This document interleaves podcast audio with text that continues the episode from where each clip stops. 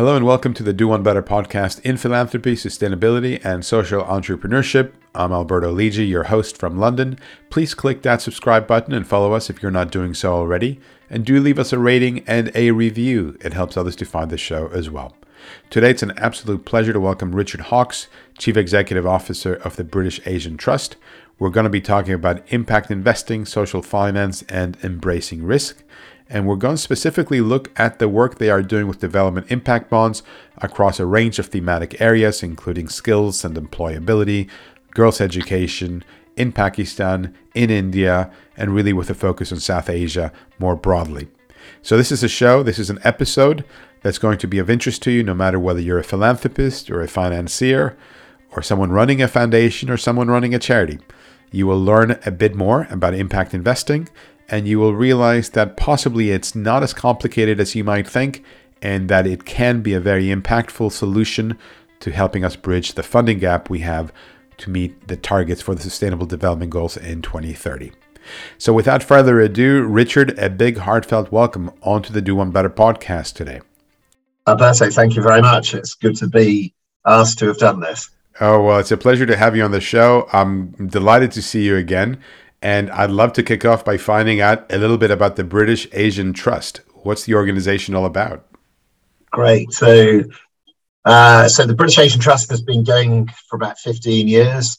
We were originally set up by a combination of some of the leading figures in the British Asian community, um, mainly from the Indian and Pakistani diaspora, who came together with the person who at that stage was the Prince of Wales and is now the, the, the is now King Charles III, to create an organisation that could really try and galvanise the British Asian community to support developments across South Asia.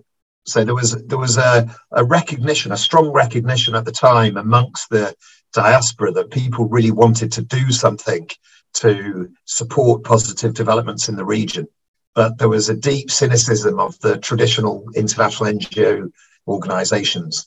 And so what happened was a, a, lot of people from the community wanted to help the region. They didn't trust traditional international NGOs, and they thought if they set something up themselves, that that could be led by the diaspora, trusted by the diaspora. Some of them were very close to the, the Prince of Wales, as was, and it was agreed that it would become one of his charities. And so that was the background. And in the 15 years ever since then, the organization has been about trying to drive positive change across South Asia. And tell me a little bit about the organization in terms of what it looks like today. Is it is it a, a, a big outfit in terms of people who are working there? Give us a little bit of insight into the organization itself. So um, we, we, we've grown quite a lot in recent years. Um, as an organization overall, we, we're very committed to what we would call a localization agenda. And so for me personally, I, I've always felt that in international development, you need to really, you know, power needs to be as far away from from the, the, the global north as possible. And so you need to localize, set up structures and so on, so that decisions can be best made as close to the ground as possible. So, so we now have teams across India and Pakistan and Bangladesh, and so altogether we've we've got about 60 members of staff, um, and about half of those are, are, are in the region. Uh, just over half are, are, actually in the region. Um, we, as with a lot of international NGOs, we don't run our own programs as such. Um, well, sorry, let me rephrase that. We do run programs. What we don't do is direct delivery. So we will do a lot of work in education, for example. We run big education programs, but the local delivery of direct services in education, jobs, development, mental health, and so on will all be done by local partner organizations. So we work with uh, over 100 local partner organizations across the region in our focus program areas. Our support base is we we enjoy a lot of support from the British Asian community in the UK. We enjoy support from the global um, South Asian diaspora, and then we also have great relationships with a whole range of different trusts and foundations and corporates and government funders. So, as I say, we've grown a lot. Uh, programs quite extensive now, and lots and lots of different organisations that we work with, and a great diverse range of people and organisations that support us.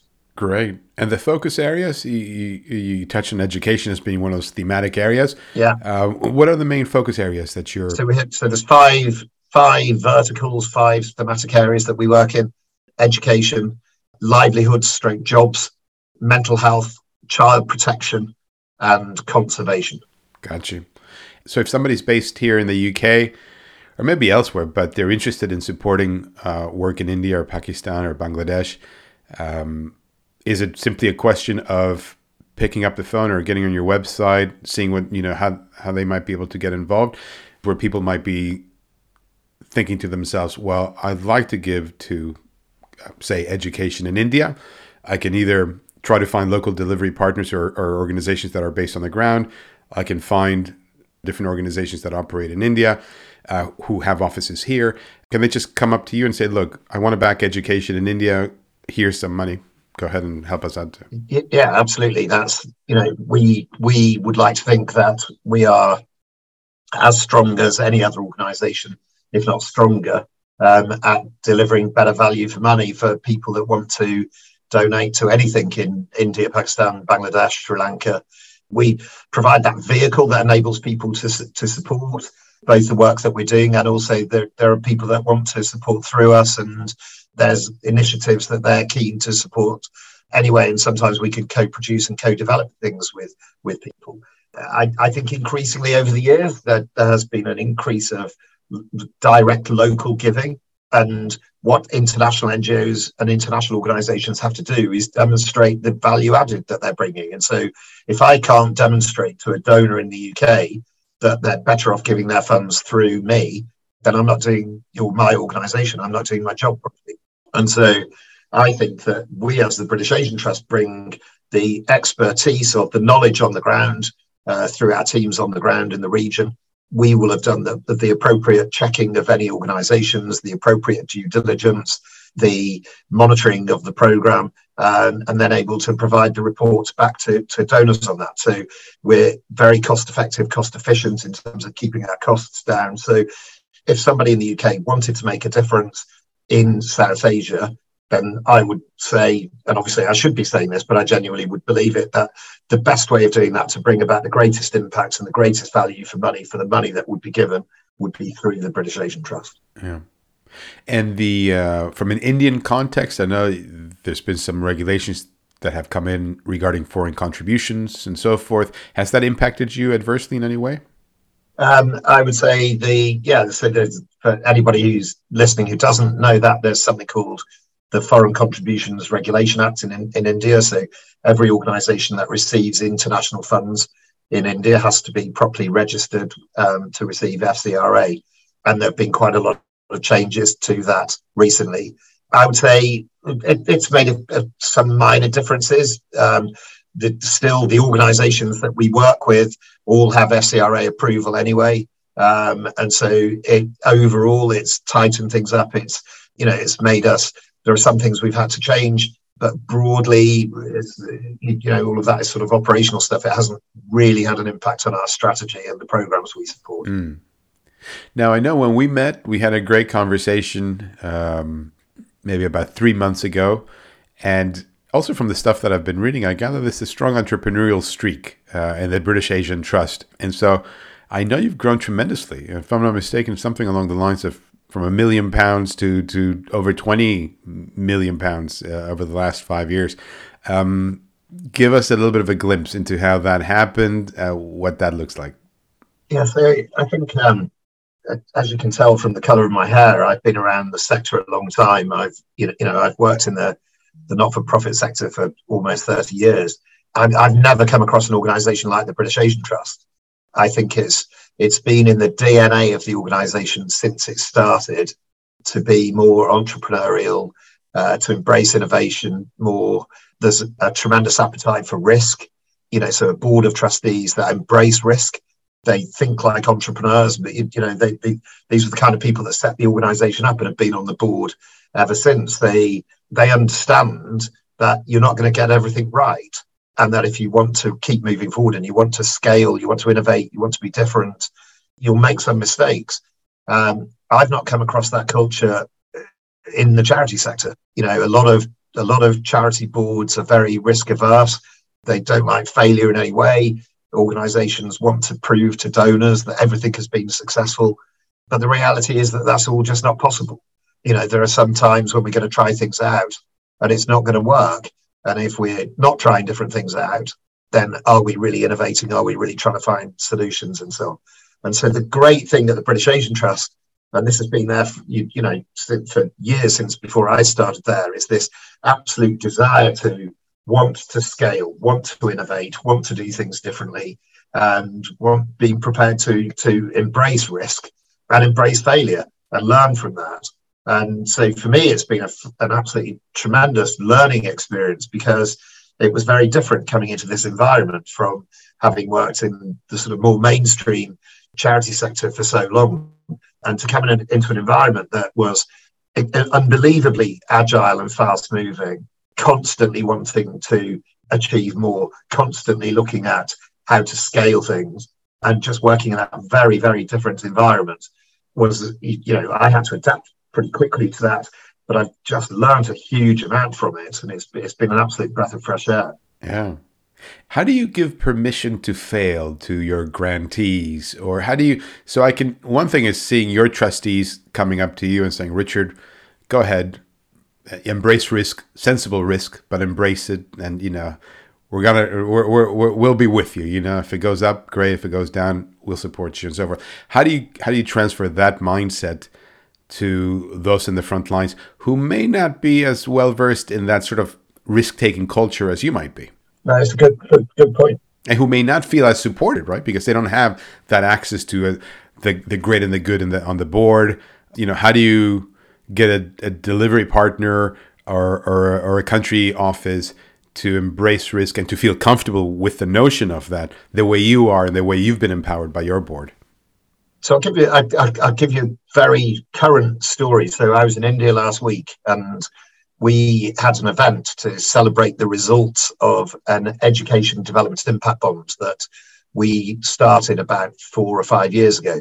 And it's just come to the end after four years. Um, and this again, for you, you know, for me, this has been a hugely exciting, innovative initiative to have to have been a part of. Um, one of the um, at the event, there was a session with the local partner organisations that we'd worked with, and the chief executive of one of the partner organisations said that the most brilliant thing about this initiative and this program had been that um, his organisation had been allowed to fail, allowed to learn, and allowed to get things right themselves because they'd been trusted to deliver results. And he said it's unlike anything else that he's ever worked on where international donors and international NGOs would, would come down on him the minute anything failed um, and tell him exactly what he, he would have to do.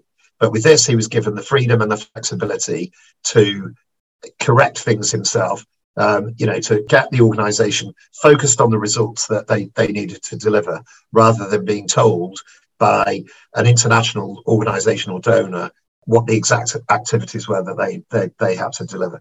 And for me, it was just so fantastic hearing that because um, this is the, the, way that we try and work. It's just, you know, it's it's not possible in the environments in which we're working in for everything to happen the way that you think it's going to happen when you first put in an application or develop a partnership. You know, we've got big programs across Pakistan um, in livelihoods and mental health, for example. And of course, a lot of our partner organizations have been affected by the devastating floods that have been happening in Pakistan.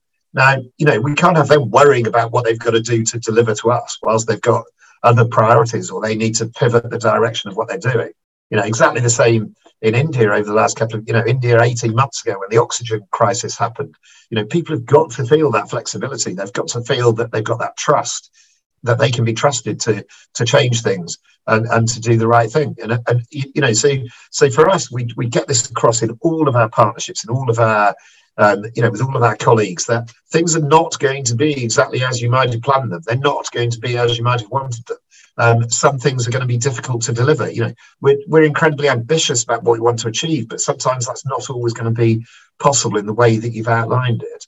And so trying to get that culture into the organization, and it's absolutely driven from our, our board, you know, where it is made up of people that make sure the DNA of the organization is about trying things, accepting that some things won't work, but you know, fail fast, learn from it, um, and then adapt accordingly. And so we just try and keep that running through everything that we do. How do you how do you convince those local partners that indeed what you're saying will be met with the uh, the reactions that you're you're you're claiming? In other words, how do you convince somebody that it's okay to fail and you're not just saying it? It's not just empty words, but that actually, if they do fail, it, it's not the end of the world.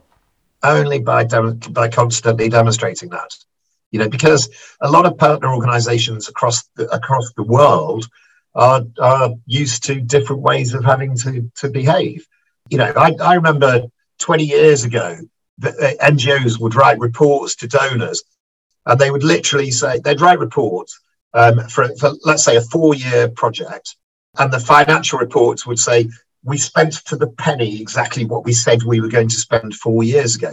Well, you can't believe that. It's nonsense. You know, we achieved exactly what we said we were going to achieve. It's not possible. And so, what, what we try and do is just constantly work with our partners, be honest with them about that. And you can only do that by the constant behavior that you show to them and the constant way that you build that relationship, which is what we seek to do. Yeah something from my own personal experience, but I think it will resonate with you and, and maybe with others who are listening. Uh, a lot of times you feel like it's so difficult to get uh, credible feedback from grantees because nobody wants to show any of their weaknesses.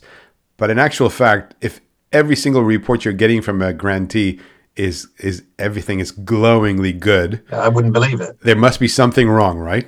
I totally agree. I, you know, I remember this. This was probably more than twenty years ago.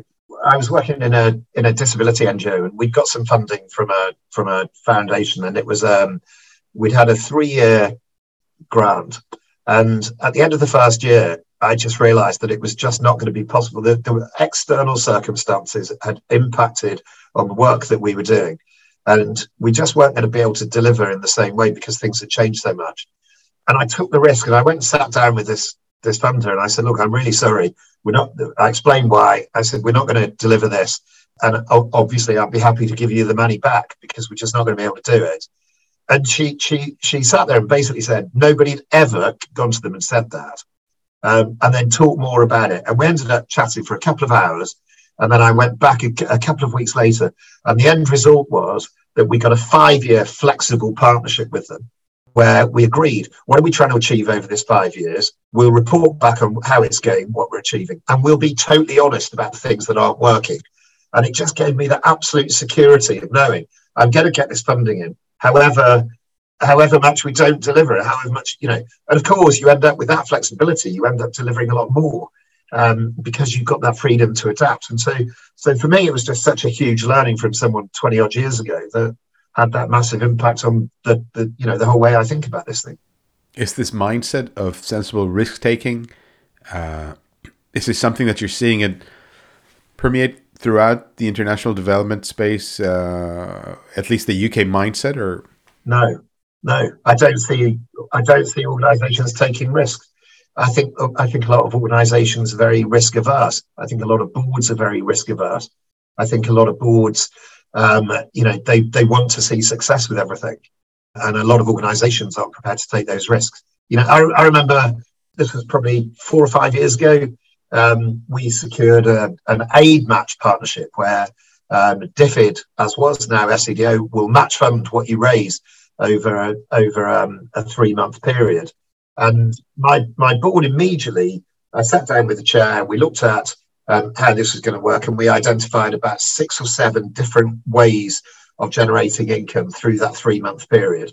And we agreed to put some investment behind each of those areas um, and then m- really monitor each one um, as it was happening. There was one area of fundraising that after about a month, it clearly wasn't working. So we stopped.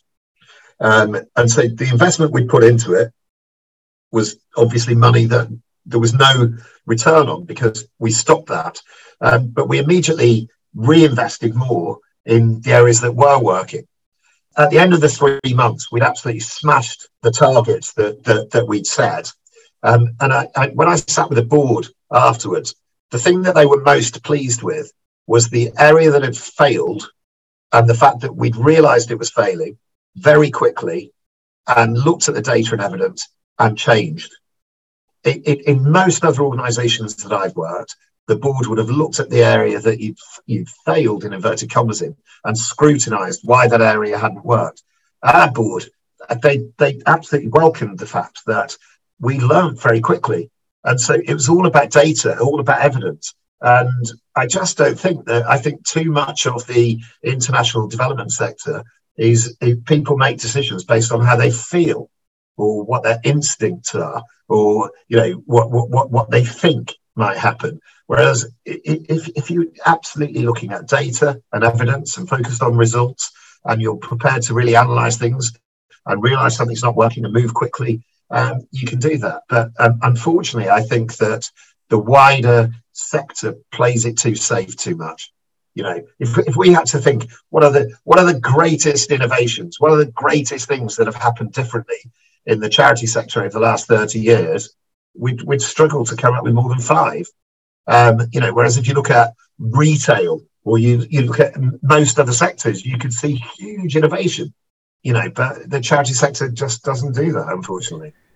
So slow to innovate, uh, but one innovative aspect of international development and you touched on it briefly about 10 minutes ago your involvement with the development impact bond yeah within the field of education in your case what's going on on that front okay so if you step back and look at the bigger picture it's it's currently estimated that to achieve the sustainable development goals there's probably approximately depending on who you listen to a 2.5 trillion dollar a year funding gap $2.5 trillion a year. Okay. Now, what a lot of people are therefore saying, a lot of uh, what a lot of NGOs say, what a lot of you know development practitioners say is, well, we need 2.5 trillion extra dollars uh, to, to, to, make up that gap. That is never going to happen.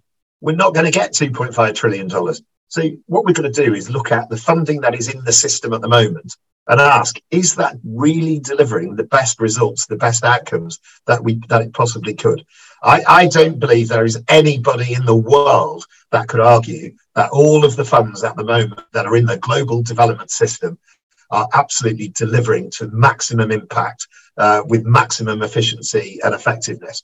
And so, what we've got to do is look at how do we make things more efficient? How do we get rid of waste? How do we make things more effective? How do we get better value for money for all of the funding that's in the system at the moment? You're only going to do that if you look at new ways of doing things. If you look at innovation, if you look at you know you, you know trying to do things in a different way. And so for me, things like development impact bonds, impact investing, social finance, this this whole world is so incredibly exciting because it they provide opportunities to get people refocused on results, uh, to refocus on making sure that you're delivering impact, uh, to work at scale and to bring new money into the system as well. So it ticks a lot of boxes in terms of getting private. You know, there are increasingly people out there um, that want to make money but also do good. And if there are people out there that want to make money and do good, then let's look at ways that we can provide them with vehicles whereby they might be able to make a financial return, but they're also getting a social return as well.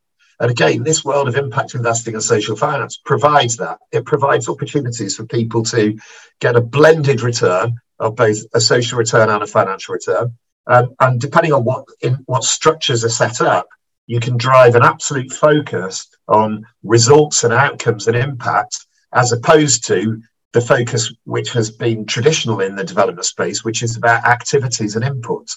And if you can change that mindset so that people are focused on results, and then you're using data and evidence to prove what's the best way of doing something, you can drive greater efficiency within the whole pot that's already there at the moment. And so for me, this is a hugely exciting way of trying to change things, of trying to drive change, of trying to disrupt the, the, the infrastructure a little bit to, to bring in new ways of doing things, new ways of thinking, new ways of working to drive that greater efficiency in the whole system at the moment and give us a much better chance of, of seeking to achieve the SDGs without relying on just more money coming in. And again, just like in your experience, you have experience running the umbrella organization for UK based international development outfits. Likewise, your past experience involves the sort of social financing side as well. Um, yeah, so in my last job, before I came to the British Asian Trust, I was chief executive of Scope, which is a a disability, a large disability charity, uh, used to be a large disability charity in the in the UK. Um, and whilst I was there, we looked at we embraced social finance, and it was around the time of the coalition, the coalition government, uh, sort of ten years ago, um, was really looking at social finance at um, impact bonds, you know, with all that the big society agenda and things like that. And there was a really exciting unit um, within the cabinet office that was exploring all of these areas. And I just got to know some of the people in there and um, and just thought there, there was some really interesting things that were happening. And at Scope, we ended up launching a social investment bond. Now that was actually a listed bond on the Luxembourg stock market, and um, and we launched this bond, and it was a way of generating income for us to then invest in other areas of income generation. And so it was just, it was, again, it was interesting, innovative, exciting, but it had great results for us as well. So I think when I'd, I'd, I'd learned a bit in that sort of space, and then when I started at the British Asian Trust, um, there was a huge desire from the board at the time to really explore this area. Very interesting, very interesting. And how challenging is it to get into this space? And I don't, because a lot of people listening to this will probably thinking, yes, I know about impact investing. Maybe I know a lot of it. Maybe I know a little bit. Um, I've heard that maybe it's a bit complicated, not that straightforward. You said you're, you, you know, you listed the bond in the Luxembourg uh, exchange. Um, okay, most people haven't even been to Luxembourg. how how challenging is it to get into this space, or do you need to go and speak to a, a UBS or one of these other institutions and have them hold your hand and, and give you that? Um, so it depends who you are and what how you want to get into it. If if if, if you're if you're an investor and you you want to look at getting in on that side, then yes, there are there are organisations like UBS which are absolutely brilliant. They're at the, the, forefront of, of this in, in, in many ways on the investor side, and so they set up a number of funds that investors could be interested in. Um, if you're a, a, a, a, an international development NGO, um, there are ways of getting involved. If you're a local partner organisation, there are ways of getting involved. If, if you want to be an outcomes funder, which which is another way of be, being involved, a trust or foundation, um, there are an increasing number of um, initiatives um, out there. And there are also organisations that you can go to to get more information about it as well. And so um, I, I, think it, it, increasingly there are more and more people that are interested in this. Um, you know, so increasingly you see foundations that will have um, both a sort of traditional philanthropic stream as well as an impact investing stream. And so I think there is a real appetite to, to do more. There are global organizations like the Global Steering Group on Impact Investing um, that provide a lot of information. So, you, you, you, know, there are some really good organizations out there that that, that, that sector is really developing well. Um, where where there's been a lot of resistance or a lot of lack of interest, I would say is in the traditional international NGO sector. You know, and I think unfortunately goes back to what I was saying before. I think a lot of international NGOs just carry on doing the same things in the same way year after year after year. And 40 years later, they're still raising money in the same way and delivering programs in the same way. And so that's where the real innovation needs needs to happen. But um, I would say it can't be that complicated because I almost understand most of it. And so um, genuinely, it's not that complicated. Um, it's just a different way of doing things. Yeah, absolutely.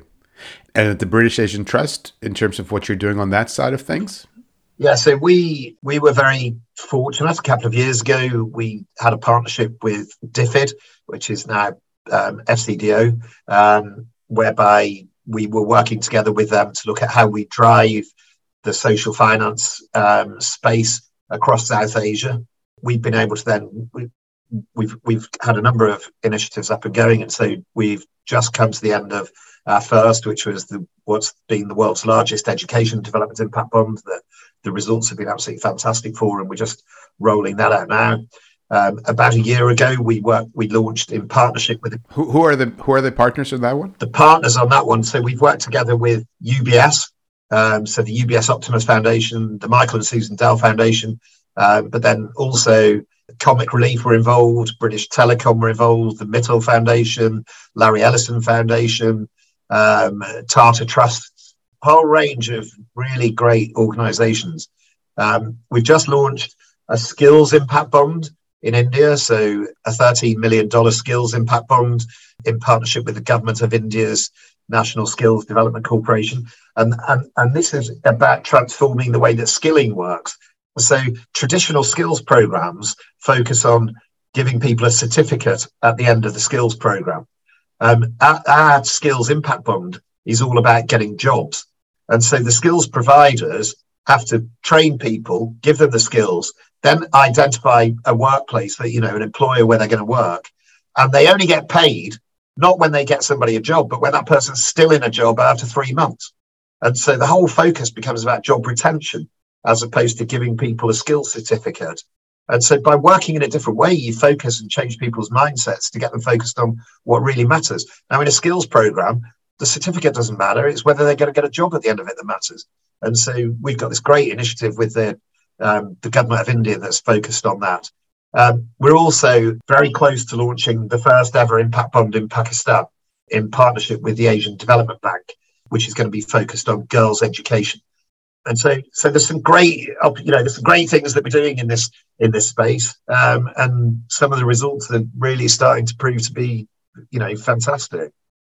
Someone listening to this who's keen on finding out more about Girls' Education Impact Bond in Pakistan or or this employability and skills impact bond, um, where do they go to find out more uh, about all of this stuff that you're doing? Okay, two very simple ways. One, go to our website, www.britishasiantrust.org.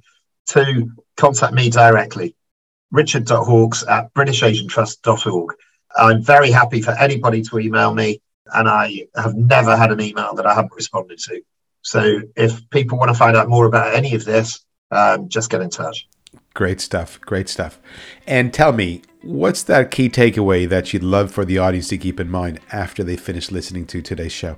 Well, I hope it's been interesting for people. I mean, we're, we're you know, the, the, the, the main thing for me is that I think there are huge challenges globally and we've got to keep believing that we can do something about it you know there's there's been so much brilliant progress made over the last 30 40 years in, internationally and the charity sector the not-for-profit sector has been absolutely at the heart of a lot of that and is a brilliant vehicle for for making change happen however we've also got to keep innovating keep moving forward keep changing ourselves you know we, we exist to bring about change in the world if we're not changing ourselves, then we're just going to stay standing still and we're not going to be moving forward.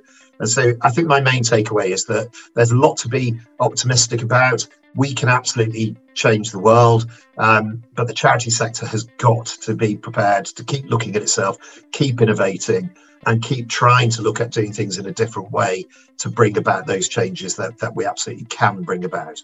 Richard, thank you so much for joining me. It's been great seeing you again and learning from you today and I'm genuinely curious to learn more. So I will be one of these people going to the website and finding out a little bit more about these various impact bonds.